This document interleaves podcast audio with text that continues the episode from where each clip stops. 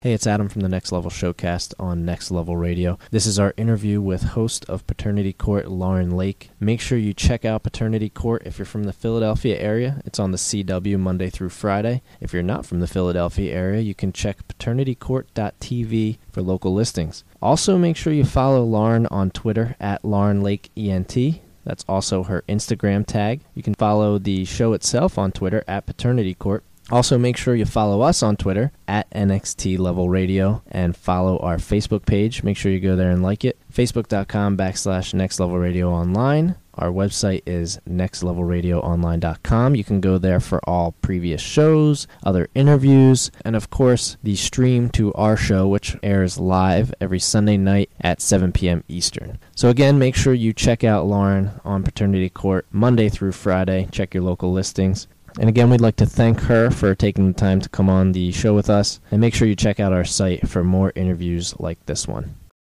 Uh, hey everybody, Ben Beck here with Next Level Radio, joined as always with my cohort in crime, Adam Gorey, and we're joined by another great special guest this evening. Please welcome to the show, Lauren Lake. Uh, Lauren, thank you for spending a little time with us tonight. Hey guys, thanks so much for having me. Great to be here. Uh, now, you, I know we were speaking earlier. You said you're on the East Coast right now, right? Yes, I am. I'm in New Jersey as we speak. I'm in New York doing some promotions for Paternity Court. Do you um do you live on the East Coast or do you live on the West Coast? No, actually, Paternity Court is in session on the West Coast, so I'm out there now, but I live in New Jersey for almost 15 years in the New York metropolitan area in New Jersey. Awesome. So you're pretty local to us then, too. Yes. All right. Now, uh, you have a lot of uh, different accolades under your name lawyer, author, speaker. You're the co founder of the Women in Entertainment Empowerment Network. And most recently, or more recently than everything else, now a TV host, as you said, Paternity Court. Yes what made you, when you were younger, what made you decide that you wanted to get into practicing law? You know, it's funny because when I was younger, my dream was to be a singer. I've been a singer my entire life. I was always that little girl in school that had the solo in the school play and, you know, always, um, you know, performed and sang and loved musical theater. And I thought that would ultimately be my career path.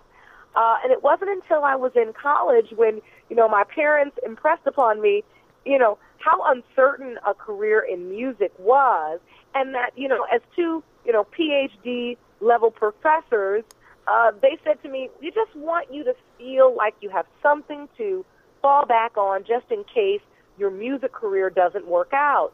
And we want you to pursue your intellectual academic studies as far as you possibly can what would you possibly interested be interested in? And I thought about medicine for a while because I just have this passion for helping and and and empowering people.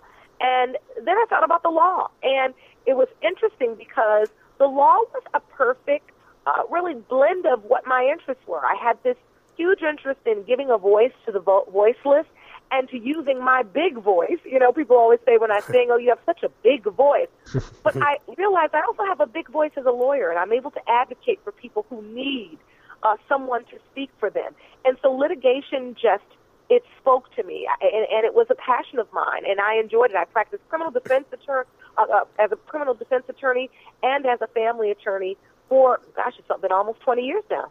Uh, yeah, because that was actually going to be one of my next questions. Was what type of law when you when you decided you wanted to practice law? What type of law was it that you wanted to get into? But as you said, it was criminal defense and and family. Yeah, yeah, and well, I was a solo practitioner, and as a solo practitioner, you basically have your own practice, and you know you practice various laws. I've done real estate law. I've done, of course, family law, matrimonial law, criminal law. But as I began to hone in, my focus really um, centered around criminal defense work and family law. And then ultimately, I became an expert on television talking about and explaining the law.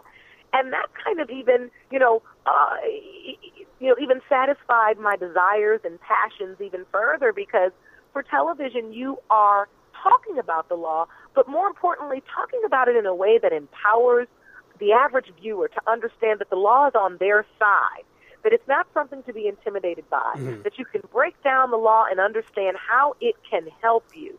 And I've, I've enjoyed doing that for almost 12 years now. That it's uh, like, as for example, the law isn't something that people should be afraid of. No, and, and, and it's intimidating to most people. And look, you know, I have a law degree, and there are some times where I got to sit and read something three or four times mm-hmm. because the law is sometimes written so complicated.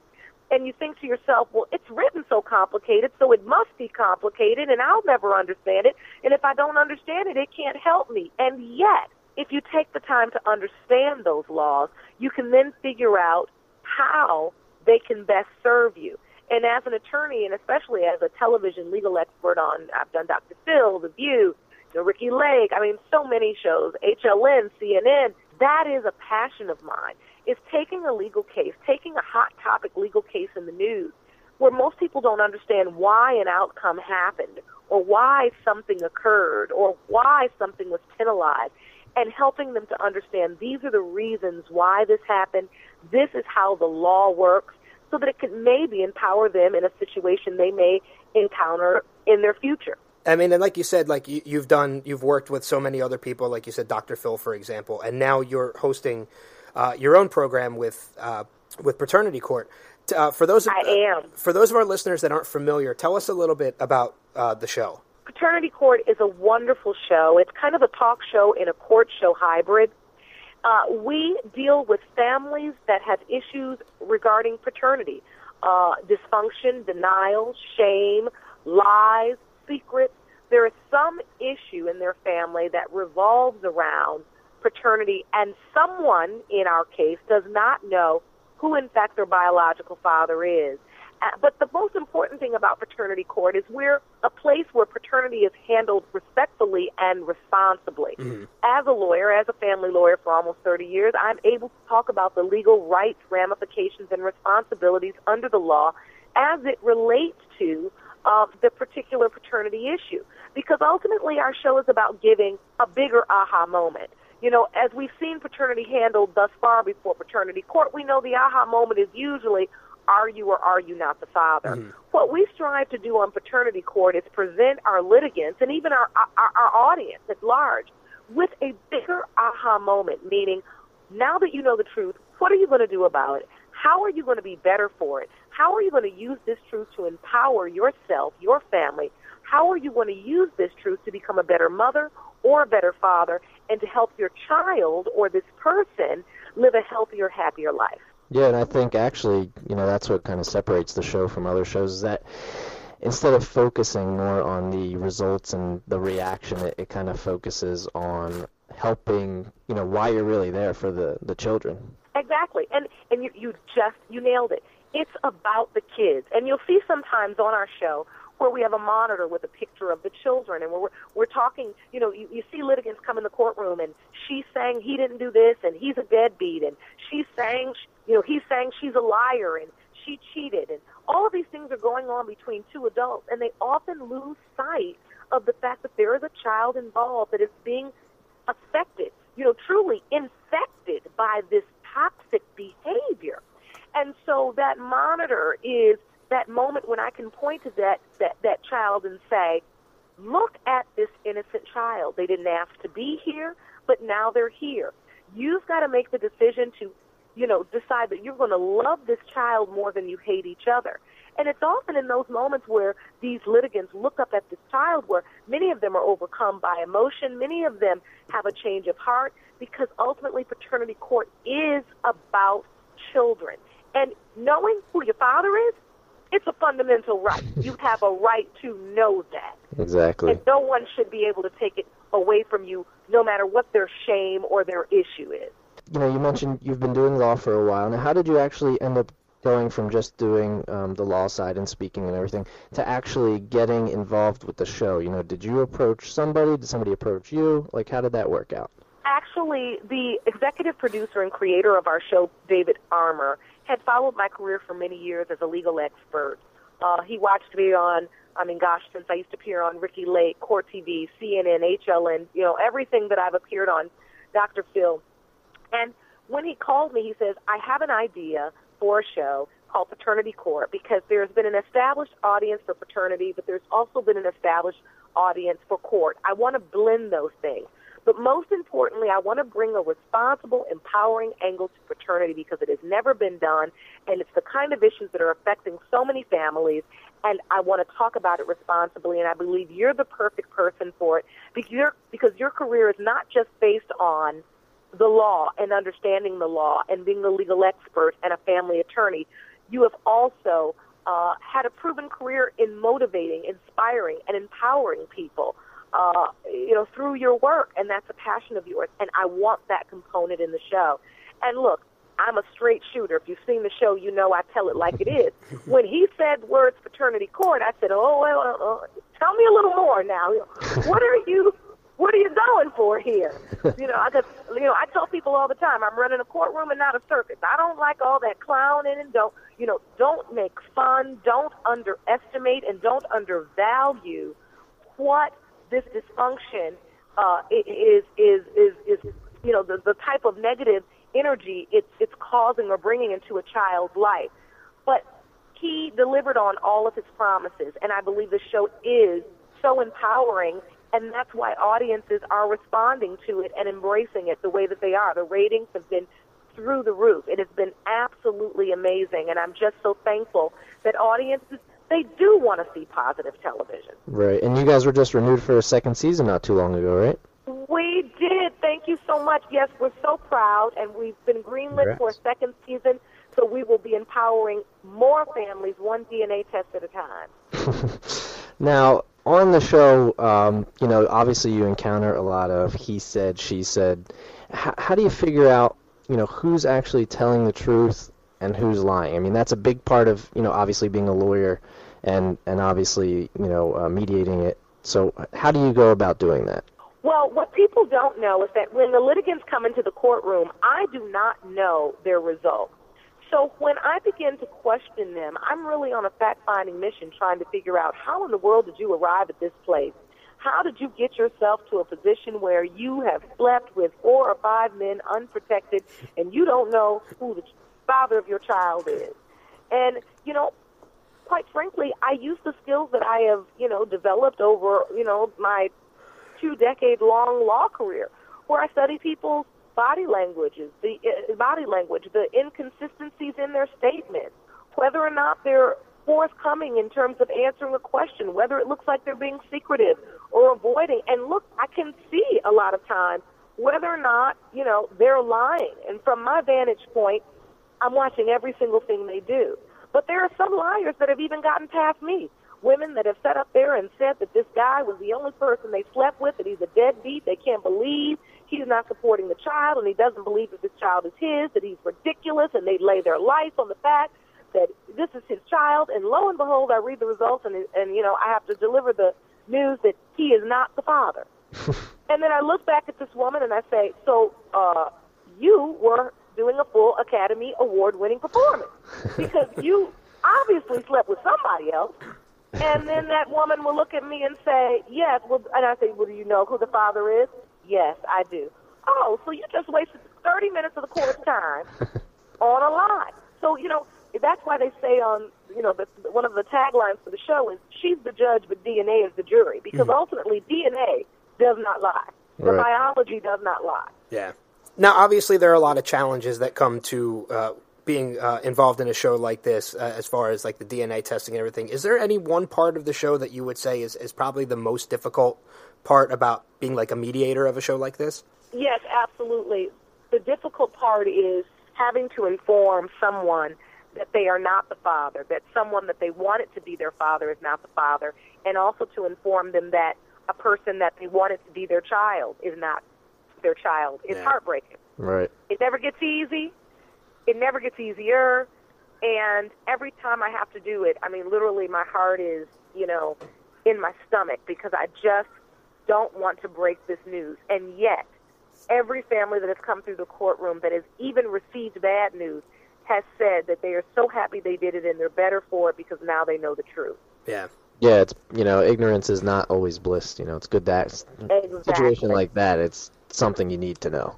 Uh, now, this is more of like a, a, side question. Obviously, as you said before, you'll get people that you encounter who come through the courtroom who, uh, you know, who have, have, slept with you know, four or five people and they're not sure who the father is and, and they'll give you the stories and things like that about you know who they met and you know how this person is, should be the father but it's not actually the father due to the DNA when when you go home at night after recording this show or anything do you ever think to yourself like seriously like what is wrong with some of these people? You know, look, I don't even have to get home and play the DVR to ask that question. yeah. If I'm being, you know, if I'm being completely frank, which you know I, I, I try to do. I mean, it's just my nature. There are times when the human part of me, when people walk in my courtroom and begin to tell the stories, my first instinct is to go, "What in the world?" you know. And yet, what I do know after 20 years of being an attorney, after you know helping you know uh, criminal defendants, families, mothers, fathers get that second chance in life, is what I do know is that everybody makes mistakes in life. Some people make huger mistakes than other people, but ultimately we can all relate to that time in your life when you've just screwed everything up, where you've taken a path in life that you never planned on taking. Because look, let's really keep it real. You're not going to tell me some girl that's standing in front of me in the courtroom was like five years old on the porch at her house playing with her Barbie dolls, going, "You know what I dreamed? I dreamed that when I was tw- when I'm 25 years old, I want to sleep with five minute sandwich shop and not know who my child's father is. That's nobody's dream. no So what we know is is that's the result of low self esteem, poor decision making, poor choices as it you know it it, it relates to relationships, mm-hmm. and all of those poor choices are rooted in some deep level of dysfunction, of denial, of regret, remorse, and some type of negativity. And so even though we may not have, you know, made mistakes so huge, I believe like all the people that come into my courtroom are entitled to their day in court, meaning they're entitled to that moment to say, despite everything I've done, I've come into court with the courage enough to admit what I've done because I need to know the truth as I can't live this way anymore. And that's how I look at every situation. You know, even though I am the judge, I always say I'm not here to judge your value as a human being. I will make judgment calls on your actions, but you are valuable to me. And more importantly, you're valuable to this child who's counting on you. Right. And and you know, mistakes are a part of human nature as we see. I mean, Yeah. once in a while, even we'll see uh, like celebrities or pro athletes. Um, you know, a story will come out about them having a love child of some sort. Has anyone ever actually like approached the show about trying to prove maybe that a certain celebrity or a certain athlete is their child's father? We actually had an NFL player on one of the cases in paternity court where he slept with a young woman. He believed that she was only after his money. She swore that he was the only person, you know, she, you know, he, she had slept with, and that he was denying the child, and it was most certainly his child, and his mother had rejected uh, her. It was just, you know, a huge saga. And the guy basically was saying, you know, and the girl was saying, I didn't know he played football. And the guy was, of course, saying, How can you not know I play football? Look, I mean, this guy was like a giant. And I say this, you know, on the episode. He's like seven feet tall. He's 320, you know, 50 pounds. You know, and, and so it seemed a little uh, uh, untrue, I will Right. say it that way, that she could not know he played football. And yet, this man and his mother were firm. This is not, I know this isn't my child. Ultimately, it was determined the child was not, in fact, his biological child. Do you and it remember was which, very sad. Do you remember which player it was off the top of your head? No, I can't call his name. I'm so sorry. We've That's okay. done 150 episodes, so I probably get a can't remember his name. Um, well, more recently, I mean, just with the whole Brandon Howard thing, I mean, what, what's your take on that? I mean, obviously there was that that story that came out that apparently that claim of DNA was supposedly fake. Um, but I mean, this kind of goes back a little further than just the past couple weeks. I mean, it from what I've read, I mean, I guess it's been going on for a little while that it's possible that he could have been, you know, related to the Jackson family in some way. I was about to say, yeah, there's an issue as to whether or not he's, you know, they say it could be Joe Jackson's child, Michael Jackson's father. They say it could be Michael Jackson's child. The problem is with the case, the way that came out of uh, with the case was more Hollywood than it was hopeful because you're talking about you're basing the DNA evidence on a dental device that you got at an auction. Well, where is the chain of custody for that DNA? When you're dealing with science, you've got to protect the specimen that you're testing. Right. And so, and then, you know, we find out now that there are even no names associated with the particular records, the lab reports. Then we find out that the lab was bogus. You know, the whole thing was just a fraud. It was a hoax. And yet, you know, Michael Jackson is not the only celebrity that we've seen that have dealt with paternity issues. Earlier this year, Simon Cowell had a huge paternity issue. Yeah, I remember Um, that one Mia- too. Yeah, Mia Farrow hinted that her son may not, in fact, be Woody Allen's son, but could be Frank Sinatra's son. The Kardashians, you know, um, you remember the young man that came out claiming that he was uh, Kourtney Kardashian's oldest son's father, and they had to have a paternity test to determine that, in fact, her current boyfriend was the father. So I always say paternity issues cross socioeconomic boundaries, they cross racial boundaries. They are things that people in America are dealing with, and they're not the dirty little secret that people pretend them pretend that they are. Putting the the, the show aside and, and you being a judge and a lawyer um, aside, you're also an accomplished musician, as you had mentioned earlier. You grew up wanting to uh, to to pursue that career before you went into law. You've sung background for Jay Z, for Mary J. Blige, for P Diddy. Uh, what kind of an experience was that actually being able to, to do what you had originally wanted to do, even if it was just a taste of it? Singing has always been my passion, and you know I was blessed and lucky enough that my career took me to a place where I was able to sing with some amazing multi-platinum artists, and it was, you know, I learned so much from those artists, not just about music, but about what it means to really take that risk in life and pursue and to live your dreams. It was an invaluable experience, um, and I'm so thankful that I, you know, I had the opportunity to do that. Uh, you know, it doesn't compare in any way to paternity court. I always say this is my dream job because this uh, this is a job that can, you know, affect so many people, so many families, so many children. Yeah. Um, and I would never, you know, I, if I had to choose, I would of course choose this.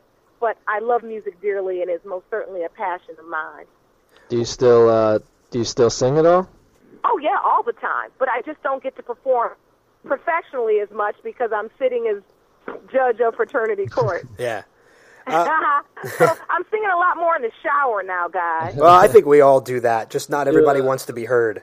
Musical episode of Paternity Court. Oh my gosh, no, we're not going to do any musical episodes. Uh, I mean, you're involved in so much. Uh, you're doing paternity court. You're a public speaker, and now you've you've got a published book. And uh, between everything that you do, how how do you find time to manage your time with everything that you do between uh, all your projects and spending time with your family? Well, I always say you can do everything you want to do in life. You may not just be able to do it at the same time. And, you know, as I talk to people, you know, in my courtroom about balance, about finding out what they're passionate about and learning how to weave it into their life, I too practice what I preach, meaning I often have to figure out how to balance my priorities. I love what I do for work, and yet I have a family, I have a son, and I have to figure out how to spend time with my husband, with my son, but also spend the time empowering the families that I'm so passionate about, you know, helping them, you know, reach their, their, their the next level of living. And so it's a constant battle. There's some days when I have to look in the mirror and just say, you know what? You need to slow down. Yeah. Or those days when I stay way too long at the office and I miss bath time with my son and I feel really bad about it and I say, you know what? You got to get up tomorrow and you got to do better. So it's a constant gamble, uh, a, a constant balancing act. And, and you know, in, in essence, you're gambling on yourself, on your, your, your intuition and your instincts that you'll get it right. And, you know, that's, that's the thing. You want to, in life, get to a place where you know your intentions are in the right place and you can bet on yourself and just say, I may get it wrong sometimes, but ultimately my heart is in the right place and I'm going to do the right thing. Yeah. All right. Well, I mean, we're coming to the end of the interview. Uh, but before we let you go, what we like to do is we, we usually end all of our interviews with a couple, rap, uh, couple rapid fire questions. Adam's going to shoot a couple questions at you. Answer with the first thing that pops to your head. You don't really have to go into too much detail about anything. Great. Thank you. Okay, first one up. Who is the person who's had the biggest influence in your life? My mother. Who is your favorite person to follow on Twitter? Um, my husband. and it, in case uh, you want to follow Lauren on Twitter, it's at Lauren Lake ENT, and the show is at Yep. Court. What's your favorite thing to do on a nice day? Uh, to slide down the slide and go to the park with my son.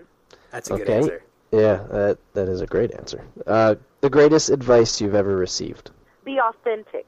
And last one, what's your favorite junk food? Oh, mmm.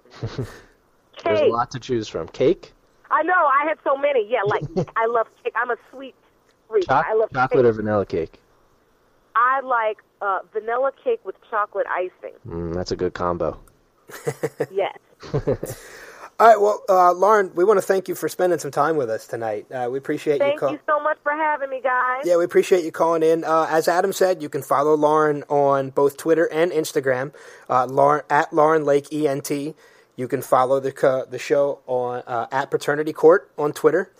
Uh, we encourage you to follow us at NXT Level Radio and check out our website www.nextlevelradio online. Lauren, once again, thank you so much for being with us tonight. Thank you so much. Uh, as always, we wish you uh, the best, and thanks everybody for listening. And we hope to talk to you again soon in the future. Bye bye, guys.